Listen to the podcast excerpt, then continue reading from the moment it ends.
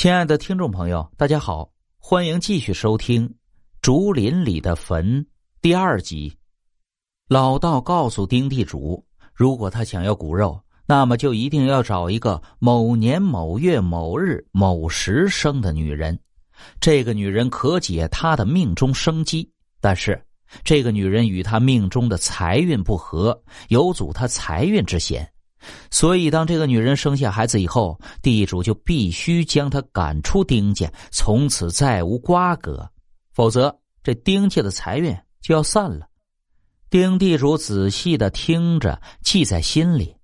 等这老道一走，他便让人开始寻找那时间出生的女人。说来也巧了，村子里刚好就有一个女孩子是那时候出生的，才十五岁。丁地主一听是喜上眉梢啊，他亲自到对方家中去提亲，说的是天花乱坠。他的几个老婆也是一众表示会对这个女孩好，不会欺负她的。女孩子本来并不愿意，谁愿意嫁给一个年纪可以当自己爹的人呢？只是他们家本就穷苦，再加上今年收成不好，家里都快揭不开锅了。如果她嫁给了地主，自己可以吃穿不愁不说，自己家里人也可以沾点光，从此不再挨饿。望着父母和弟弟妹妹们的期盼眼神，他最终还是点了头。姑娘刚过门的时候，地主家那对她是百依百顺的，几个大房二房，那也是妹妹长来妹妹短的，这让姑娘终于松了口气，安安心心的过起了日子。果然没几个月呀，这姑娘就怀孕了。这丁地主乐得找不着北了。对于姑娘，那更是有求必应，宠上了天。姑娘还以为自己以前看错了这地主一家，其实他们都还是不错的人。然而就在姑娘生产那天，她深切的体会到了什么叫做地狱。从产婆抱着孩子出门的那一刻开始，她以为的好人暴露出了他们本来的嘴脸。几个大老婆、小老婆一起出现在他屋子里，他还以为他们是来关心他的。姐姐，我的孩子呢？他虚弱的问。孩子，哼，那可不是你的孩子，那是我们丁家的孩子。三房尖酸刻薄的说。他不解，只是还没等他开口，大老婆已经命人收拾了他的东西，指着他道：“好了，你的任务也完成了。”现在你该回哪儿就回哪儿去，从此与我们丁家没有一点关系。记住了，他不耐烦的指挥着下人将这个姑娘抬了出去。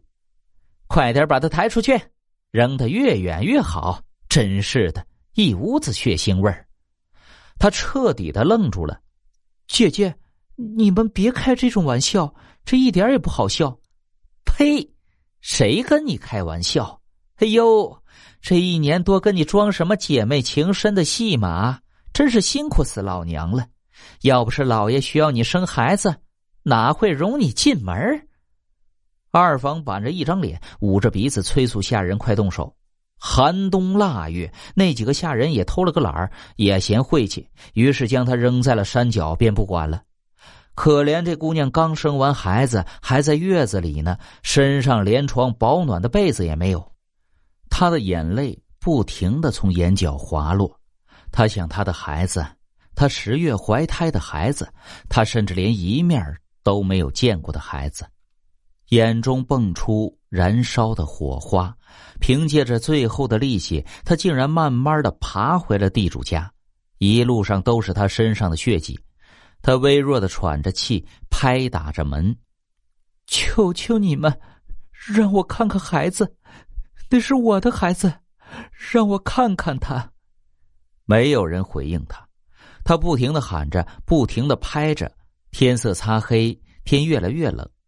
等到丁府下人出来开门的时候，他已经变成了一具僵硬的尸体，还是保持着那个拍门的姿势。丁地主吓坏了，这要是被村子里的人知道了，只怕他的日子就不好过了。他急得团团转，大老婆却轻描淡写的说。怕什么？有什么好怕的？这大冬天的，谁会出门？谁会看到啊？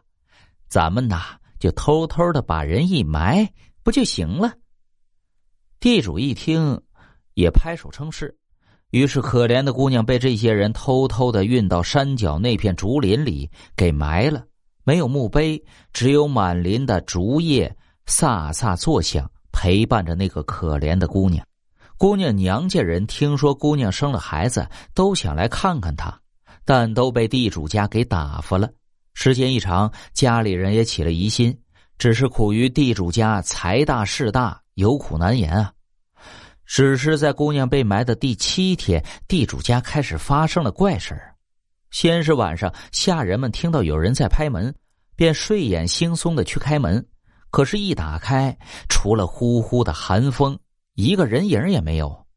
他以为自己听错了呢。可是，等他一躺下，这拍门的声音又响了起来。如此往复，第二天，这人便疯了，直说有鬼。第二天，另一个下人也听到了拍门声，和前一个一模一样。他也疯了，嘴里念叨着：“他回来了，他回来了。”短短三天，丁家就疯了三个下人。偏偏这三个人都是当日埋葬姑娘的那些人。这一下子，丁家就流传着那姑娘变成厉鬼回来复仇的流言了。丁地主不怕人，因为他有钱。可是对鬼，他有再多的钱也没辙呀。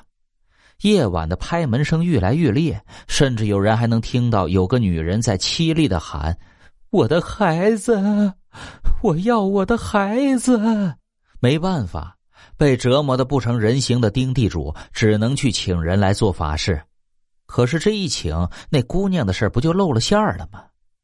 姑娘的家里虽然穷，但是对自己的孩子那都是爱护有加的。